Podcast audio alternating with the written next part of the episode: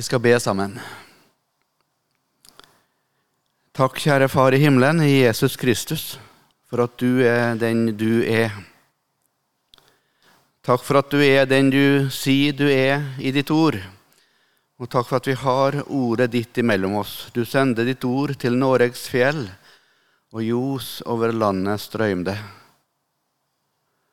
Og så ser du, Jesus, hver enkelt av oss nå vi sitter her med våre liv og vår bagasje og våre erfaringer. Vi er så forskjellige, men samtidig er vi så grunnleggende like. Jeg ber nå om at du skal komme oss i møte gjennom ditt ord. Og du må gå inn til den enkelte med akkurat det som den enkelte trenger. Jeg kan ikke fordele ordet, men det er du, gode Hellige Ånd, det er du veldig flink til. Vi ber om at det må skje nå. I ditt navn ber vi. Amen.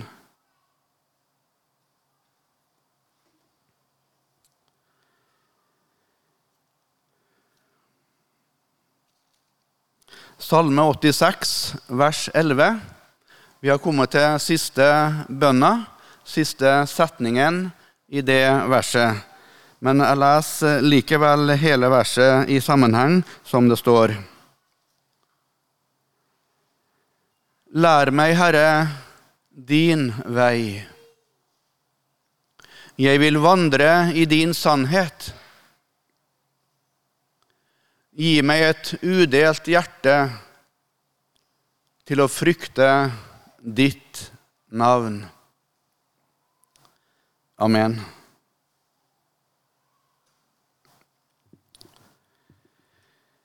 Vi har sagt til hverandre mange ganger at Jesus er her ved sitt ord og ved sin ånd.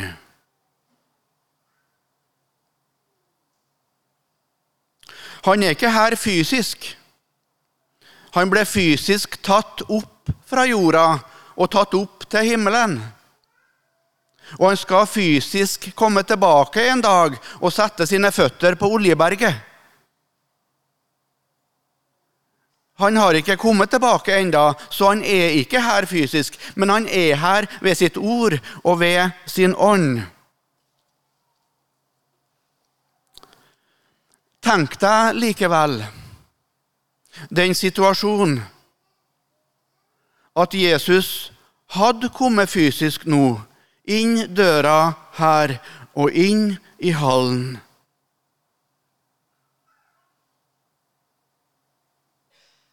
For du vet at Jesus er et menneske? Du vet det?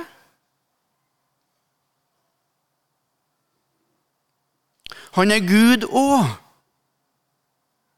Han har to naturer.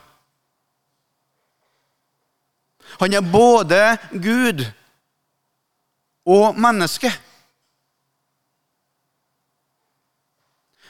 Han er ikke 50% Gud og 50% menneske, en slags mellomting. Nei, han er 100% Gud. Han er fullt ut Gud. Men samtidig er han fullt ut menneske. 100% menneske. Han er ikke en mellomting, men han er en mellommann. Han står på en måte midt mellom himmel og jord og forener himmel og jord. Jorda blir på en måte kyssa av himmelen i og gjennom Han. I Han så stiger Gud ned og blir en av oss av kjøtt og blod. I Han så kan vi stige opp og komme til Gud. Men han er 100% menneske. Ja, jeg våger påstand. Kanskje må du arrestere meg, men jeg våger påstand. Han er mer menneske, han, enn du og meg. Vi er avveket, vi. Det var ikke sånn Gud tenkte mennesket skulle være. Som misunner og begjærer og sårer og tråkker på. Se på Jesus Kristus fra Nasaret. Der ser du hvordan Gud ville mennesket skulle være.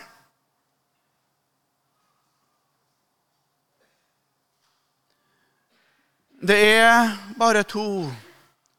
Hvis du regner Adam og Eva som ett, så er det bare to som har vært fullkomne mennesker.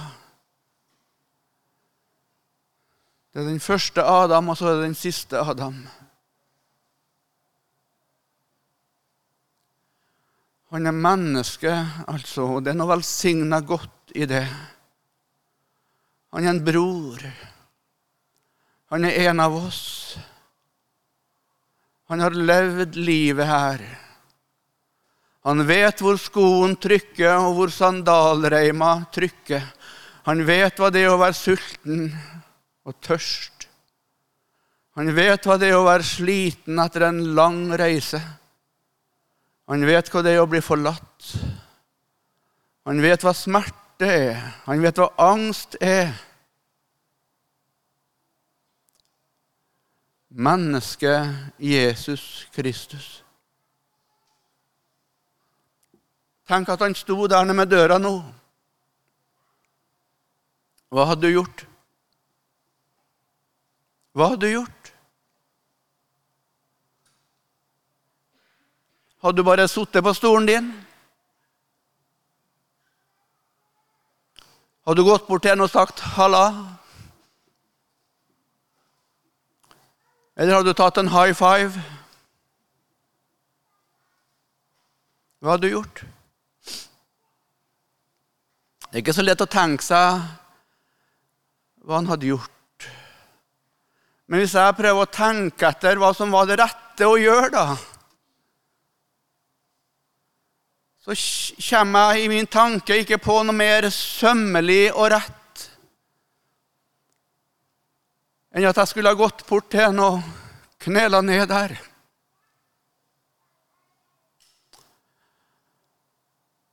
Og grepet hans naglemerka føtter og sagt en evig takk. Takk, Jesus.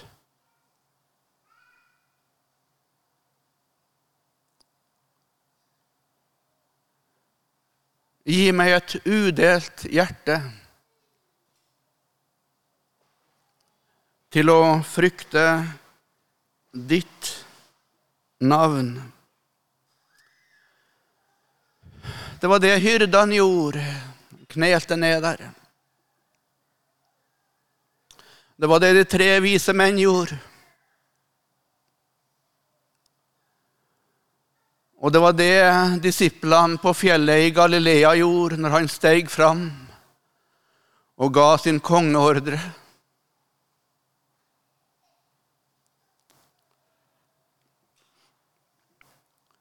I takk,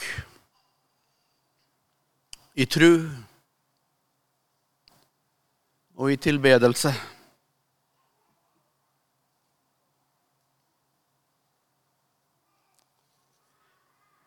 Gi meg et udelt hjerte til å frykte ditt navn. Ditt navn. Guds navn. Han har jo mange navn. Veldig mange navn.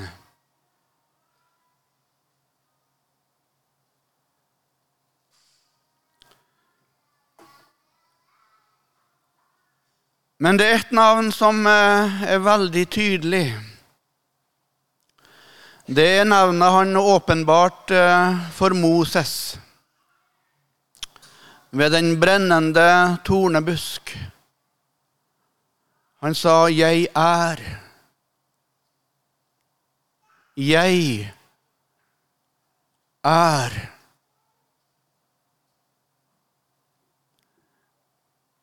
Hva betyr det? Ja, det er ikke mennesket gitt å grunne seg fram til den fulle betydning av det navnet. Men det aner oss at det er et majestetisk navn.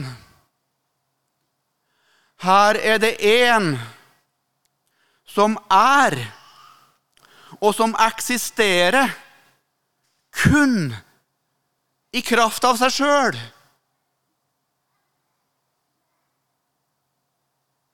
Han er uten å være avhengig av noen eller noe for det å eksistere. Han har sin eksistens bare i kraft av den han er sjøl. Jeg kan ikke si 'jeg er', og så sette punktum. For jeg har ingen indre kraft som holder meg opp. Jeg har ingen egen motor som holder meg i gang. Jeg er hele tida avhengig av Han for at det skal dunke et liv inni her. Sånn er det med deg òg. Siden du kom inn i hallen i dag og satt deg på stolen din, så har hjertet ditt slått i alle fall 2000 slag. Og nå spør jeg deg, hvor mange av de slagene har du passa på kom til rett tid og med rett styrke? Har du vært opptatt disse tre kvarterene av at nå må du holde pumpa i gang? Har, har du tenkt tanken en gang? Nei, du har ikke det. Du har fått livet. Alle disse minuttene siden du kom inn i hallen. Du har fått livet. Hjertet har slått. Pulsen har gått. Blodet har blitt pumpa. Lufta har blitt rensa.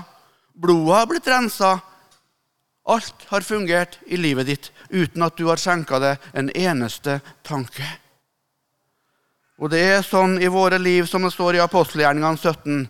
Det er i ham vi lever og rører oss og er til. Det er i Han jeg er til.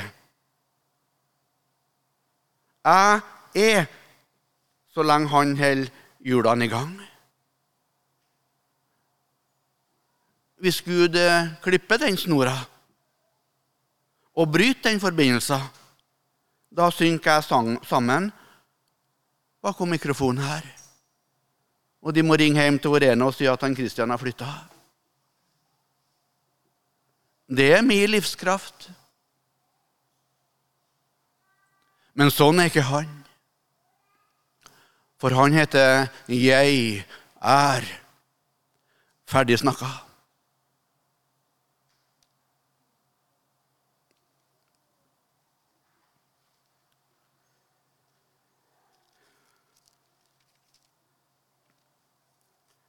Jeg tror vi skal ta oss tida til å lese tre korte avsnitt i Johannesevangeliet. Der Jesus sjøl bruker det gamle, majestetiske gudsnavnet fra andre Mosebok. I Johannes 4 der har vi beretninga om eh, den samaritanske kvinne og hennes møte med Jesus. Johannes 4. Det er et veldig, veldig sterkt kapittel og vakkert kapittel. Hun var en samboer, men hun var en søkende.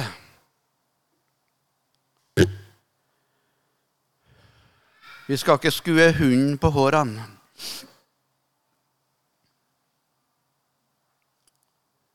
Jeg har så lett for å plassere folk i bås.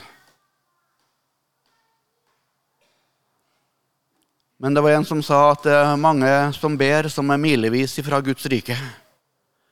Og det er mange som bannes, som er veldig, veldig nær Guds rike.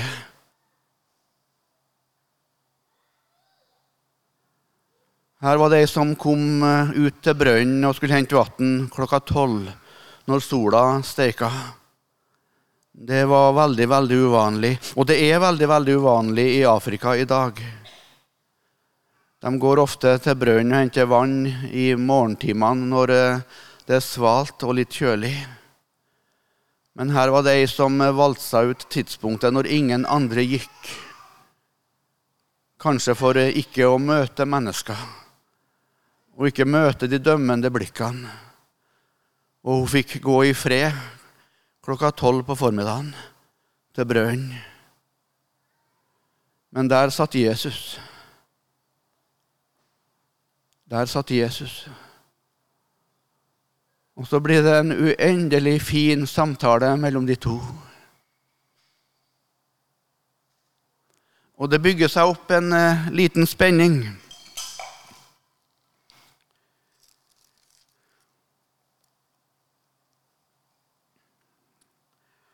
Og uh, det står i vers 25, kvinnen sier til ham, Jeg vet at Messias kommer, han som kalles Kristus. Når han kommer, skal han forkynne oss alt. Jesus sier til henne, 'Jeg er'. Jeg vet ikke om det er oversatt sånn i din bibel, men det er det som står. 'Jeg er'. Jeg som taler med deg. Og akkurat da, i fortellinga sitt høydepunkt, akkurat da så kommer disiplene tilbake. De var inne i byen og skulle kjøpe brød. Så kommer det 11-12 støyende disipler tilbake.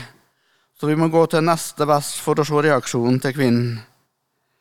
Kvinnen lot da sin vannkrukke stå og gikk inn i byen, og hun sa til folket der Ser du, alt er snudd opp ned i hennes liv.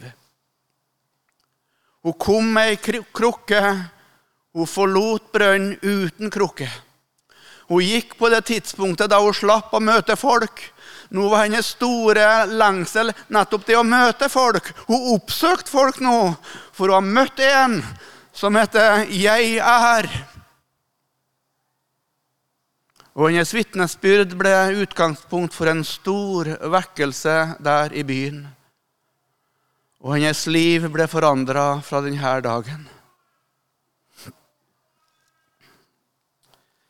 Neste avsnitt det er Johannes 8. Johannes 8. Der er det Jesus som snakker med ei gruppe ortodokse jøder. Det er en annen type samtale. Vi leser fra vers 56. Abraham, deres far, frydet seg til å se min dag og han så den og gledet seg. Jødene sa da til ham, Du er ennå ikke 50 år og har sett Abraham. Jesus sa til dem, Sannelig, sannelig, sier jeg dere, jeg er Før Abraham, Abraham ble til. Her er det altså et menneske av kjøtt og blod som igjen bruker det eldgamle, majestetiske gudsnavn om seg sjøl. Og i de ortodokse jødene sine øyne så var det en grusom majestetsforbrytelse og gudsbespottelse og de gjør det de etter sin forstand og logikk så var det eneste rette. De tok da opp steiner for å kaste på ham. En sånn mann må dø for sin ugjerning. En mann kan ikke være Gud og si 'jeg er'.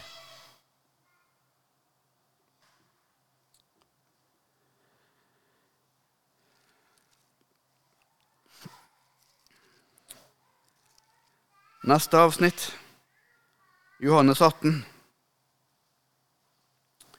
Det er skjærtorsdags natt, natt til fredag, langfredag. Jesus eh, har kjempa sin kamp,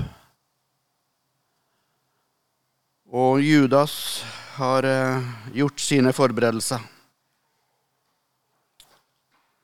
Vi leser fra vers 3. Judas hadde nå fått med seg vaktstyrken og tjenerne fra yppersteprestene og fariseerne og kom dit med fakler og lamper og våpen. Jesus visste om alt det som skulle skje med ham. Han gikk fram og sa til dem, 'Hvem leter dere etter?' Ser du situasjonen? En stor flokk, væpna til tennene. Og så står det en flokk med disipler og deres leder. Jesus trer fram, og han oppfører seg i situasjonen her som en klassisk pasifist. Han møter våpen uten våpen av fysisk art.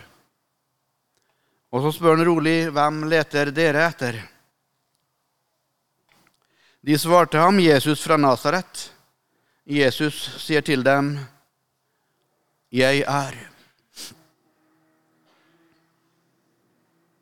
Jeg er. Og hva var deres reaksjon? Vers 6. Da han sa til dem, 'Jeg er', vek de tilbake og falt til jorden.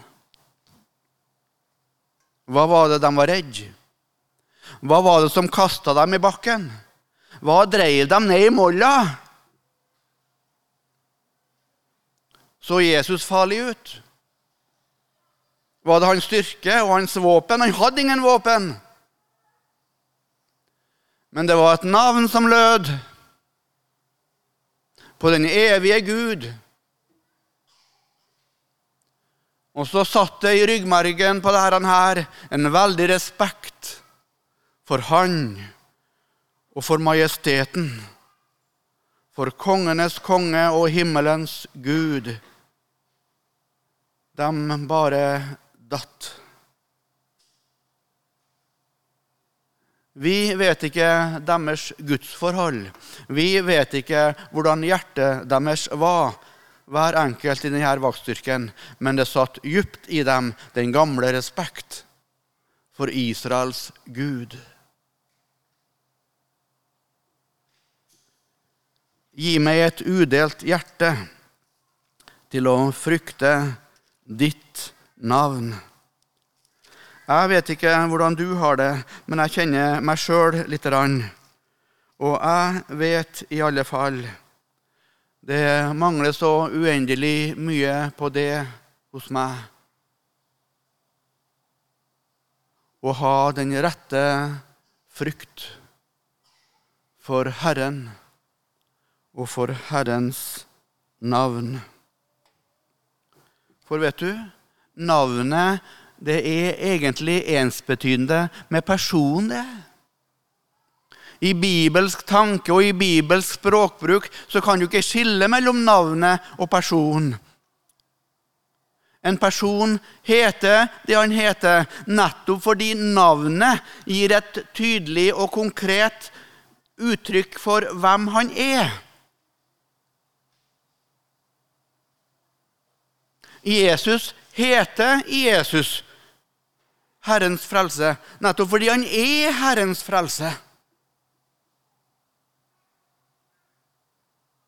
Israels Gud heter 'Jeg er', nettopp fordi det er et veldig konkret, spesifikt uttrykk for hans vesen. Hans majestet.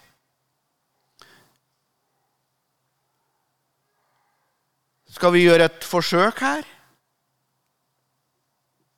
Og se på navn og person. Jeg skal si noe her nå. Og Da må du konsentrere deg, og så må du prøve å Etter at jeg har sagt det jeg skal si, så må du prøve å arrestere den første tanken som kom hos deg. Eller det første synet som kom hos deg for ditt indre.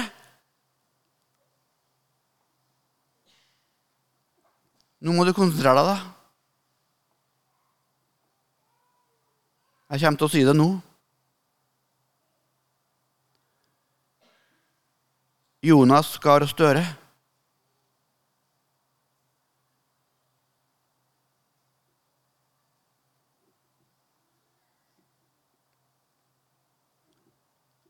Hva kom for dine øyne?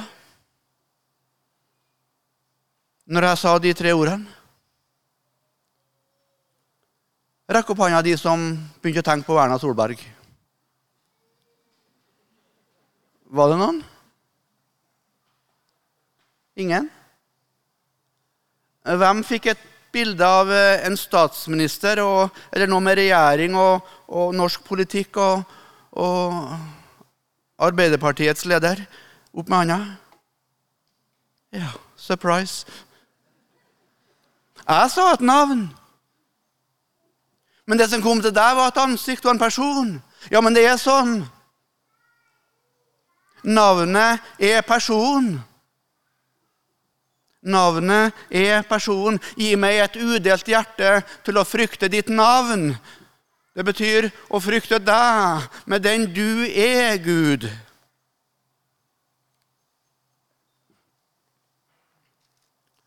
Gi meg et udelt hjerte til å frykte. Nå har vi på en måte begynt bakerst i verset. Med navnet og ditt navn skal vi gå ett hakk fram, da. Frykte.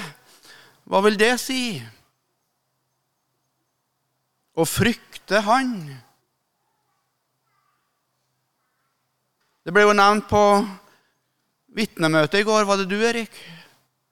Vi skal frykte og elske Gud. Alle Luther sine forklaringer til de ti bud begynner jo sånn. Gudsfrykt. Å frykte Gud, snakker vi mye om det? Snakker de mye om det på ditt bedehus, i din forsamling, der du går? Gudsfrykt. Hva, hva, hva, hva er det for noe?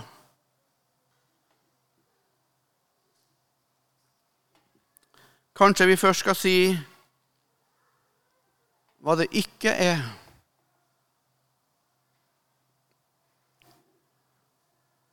Det er ikke trellens frykt for ikke å ha gjort nok. Eller trellens frykt for ikke å ha gjort godt nok. Det er ikke det vi snakker om. Det er heller ikke den ubotferdige synderens frykt for den dom og straff han vet må komme en dag.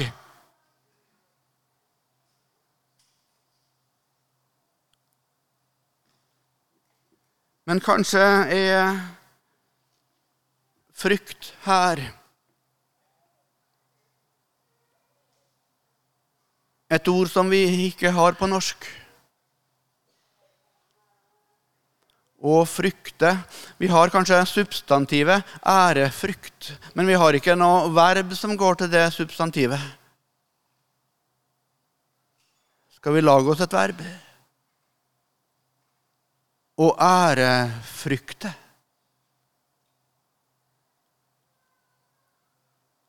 Gi meg et udelt hjerte til å ærefrykte ditt navn.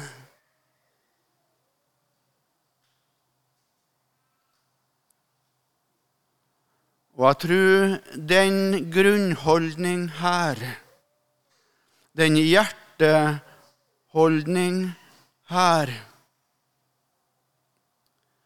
Det er et veldig, veldig korrekt og saksvarende uttrykk for nettopp det å stå i et rett gudsforhold. Å frykte Herren og ærefrykte Herren. Det er å ydmyke seg og knele ned framfor majesteten, framfor uh, Frelseren. Det er så mange stive nakker. Det er så mange ubotferdige hjerter. Og så er det en Gud som lengter etter et folk som vil knele ned.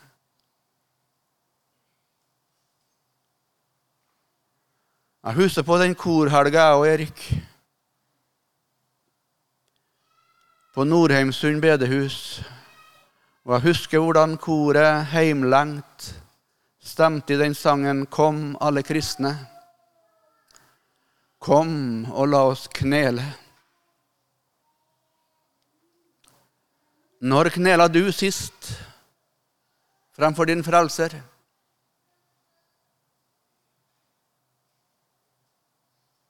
Når var du i ditt hjerte så nedbøyd?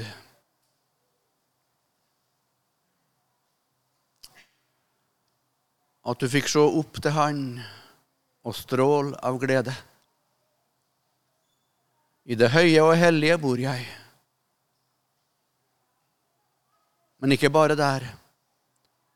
Hos den som er nedbøyd og fattig i sin ånd, som er sønderknust og som er forferda over mitt ord. Der vil jeg bo, sier han.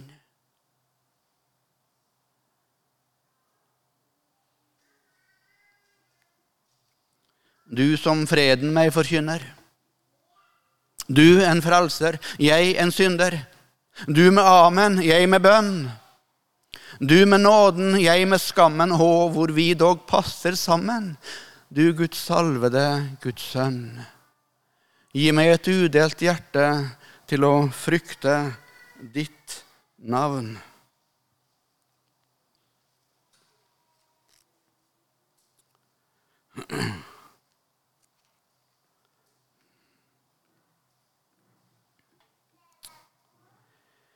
Og så var det første delen av verset, eller setningen. Første delen av bønna. Gi meg et udelt hjerte.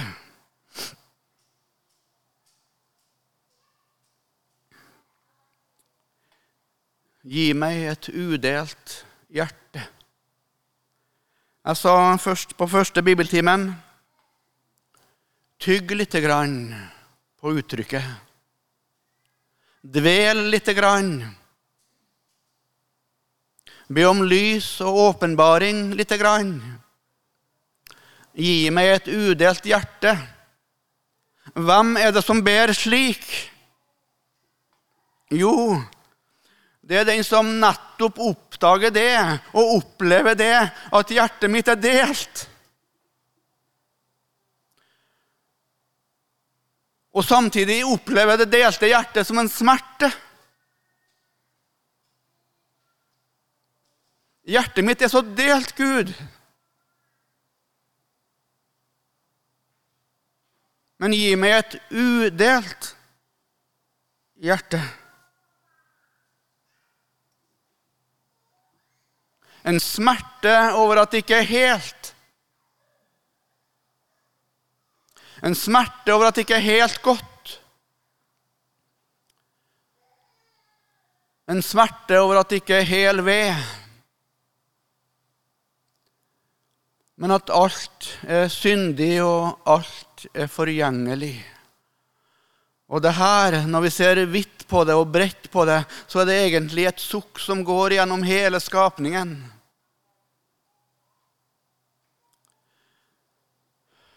Det er et stønn og en nød over at det er som det er her på jord.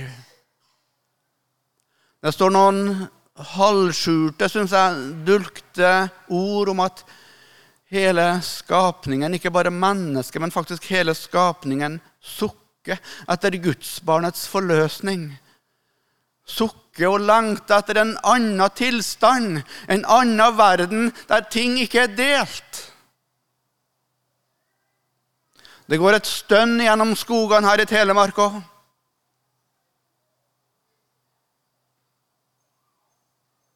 Den største elgoksen har mange spir. Har han 20? Har han 25? Kan det finnes en, sko, en gammel elgokse her i Telemark med 30 spir? Ja, han har levd et mektig liv. Han har lurt jegerne hver eneste høst. Han er far og farfar og oldefar til dusinvis rundt om i skogene. Et eventyrlig liv. Men han merker, han òg, en dag Nå er det snart ikke mer krefter. Og Så trekker han inn i det djupeste av skogen, og så finner han seg ei stor grantell, og så siger han ned der til slutt. Jeg spør deg, legger han seg med smil om munnen, tror du? Legger han seg med glede og takk i sin bevissthet og i sin erkjennelse? Det tror ikke jeg. Han legger seg ned med et sukk. med en trøtt fortvilelse over at det er slutt. Hele skapningen sukker.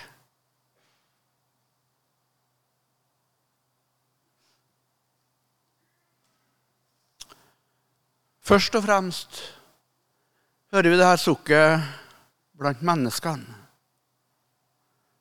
Det er bare mennesket som har fått evigheten lagt ned i sitt hjerte.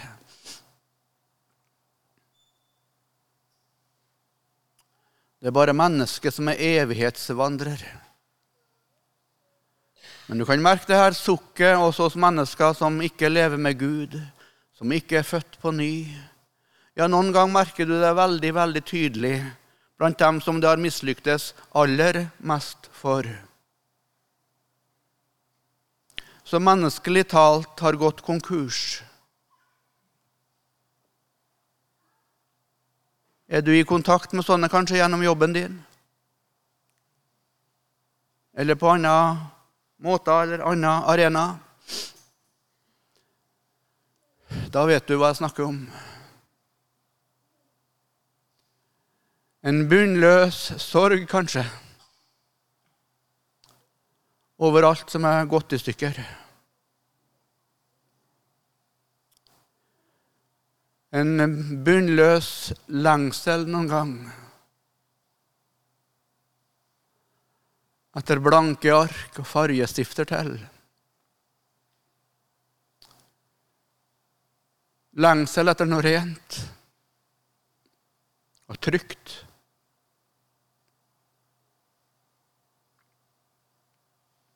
Legg øret til.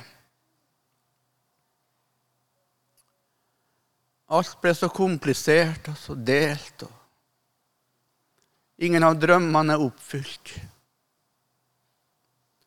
Og så sitter han på branntomta av sitt liv og skraper sine sår.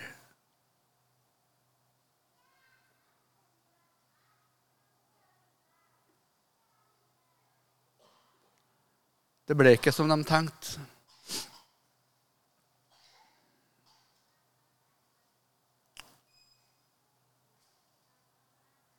Likevel. Denne eh, lengselen etter det udelte finner du først og fremst og aller tydeligst hos det mennesket som er født på ny. Bare det mennesket har to diametralt forskjellige hjerter. I verset her så leses det som om hjertet er delt. Men i lys av det Paulus sier om en ny fødsel, og at alt har blitt nytt, så kan vi si det på en annen måte. Det er to hjerter. Det er to hjerter i ett bryst. Det er to viljer i ett liv. Men det er bare forskjellige ord som taler om samme saken. Det oppleves i mitt hjerte òg som et delt hjerte, for jeg vil to ting. Jeg elsker Jesus, ja. Men jeg elsker det han hater òg. Jeg elsker synda òg. En sa det sånn. Jeg elsker synda men jeg forbanner min kjærlighet til den. Forstår du det nå? Forstår du det? Jeg tror du forstår det. Jeg elsker synda, men jeg forbanner min kjærlighet til den. Jeg hater det at jeg elsker synda. Les Romerne 6, 7, 8. Det er så befriende å høre at det er to liv. Det er to hjerter. Og så er det gamle prinsipielt dødt. Gud regner ikke med det i sin store regnskapsbok. Og så skal jeg òg få lov til å regne det som sant, som Høyesterett har slått fast er sant. Men i hverdagen så kjenner jeg smerten over det at jeg elsker synda. Smerten over at hjertet så mange, mange ganger er delt. Og så er det veldig, veldig godt å legge hele seg i Davids bønn. Gi meg et udelt hjerte til å frykte ditt navn.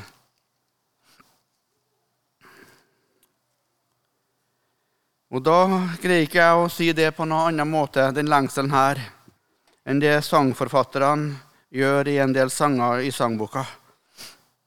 Nå har ikke jeg snakka med, med teknikerne, men kanskje vi kan få noen vers opp på skjermen. 556. De første ordene i den sangen. 556. Og var eg meir deg Jesus lik. Og var jeg meir deg Jesus lik? Hører du Davids bønn? Gi meg et udelt hjerte. Og var jeg meir deg Jesus lik, så hjertevarm og god. Med same kjærleik uten svik som du i striden sto.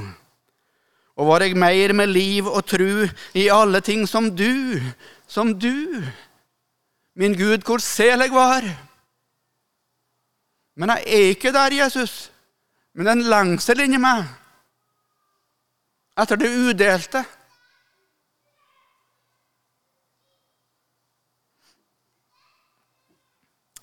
Fem hundre og tjueto. Fem hundre og tjueto.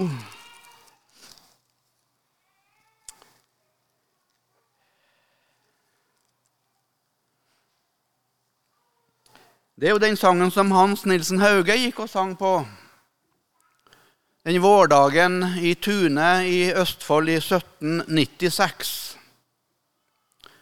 Han gikk etter hesten, han gikk og pløyd. Og så gikk han og sang denne eh, sangen. Alle de tre sangene vi skal se på nå, står under helliggjørelse. Og det var en lengsel i Hans Nilsen Hauge òg. Det er jo litt sånn eh, gammelt språk, gammelmodig språk. Jesus sin søte forening og smake. Det å, å, å leve i det søte, rette, gode forholdet til deg, det lenger seg etter. Og det trenger Hele mitt sinn lengter etter det. Og det var i den lengselen her at uh, Den hellige ånd steg ned og møtte sitt barn.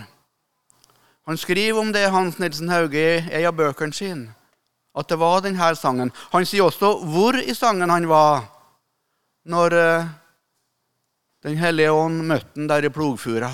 Han var mot slutten av vers 2. Kanskje vi kan få opp vers 2 òg. Der står det siste halvdel av vers 2. Meg og hva mitt er, jeg gjerne vil miste, når du alene i sjelen må bo.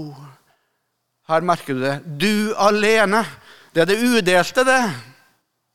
Du alene, Jesus, må rå grunnen i meg. Driv ut og driv bort alt det som er vondt.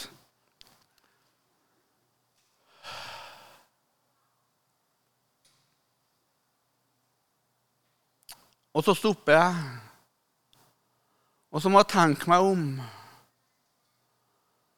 For det er jo veldig tøffe ord som står. Meg og hva mitt er. Det er mye, det. Jeg gjerne vil miste. Nå må du passe på så du ikke tar munnen din for full, Kristian. Det er lett å snakke med store ord og store bokstaver. Mener du det? Vil du gjerne miste alt det du har? Bare Jesus kan bli enerådende i ditt sinn og hjerte. Mener du det? Og så har du det delte med en gang. Det er jo så mye inni meg som ikke mener det. Du hørte om de to karene som satt og snakka om akkurat den setninga her. Det var troens folk. Og Den ene spurte kameraten sin kan du synge det avsnittet. du? Kan du synge de setningene, og så mene det? Og kameraten ble stille lite grann. Og så sa han det til slutt. Jeg synger, men jeg synger lågt. Forstår du hva han mener?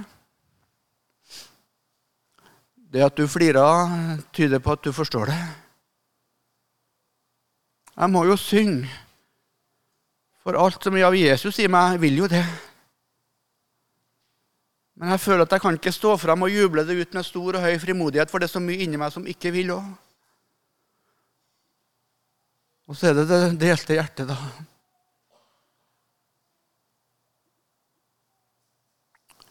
Meg og hva mitt er, jeg gjerne vil miste, når du alene i sjelen må bo.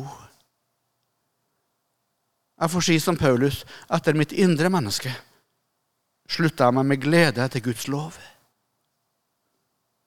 Jesuslivet i meg sier ja og amen. Ja. En sang til.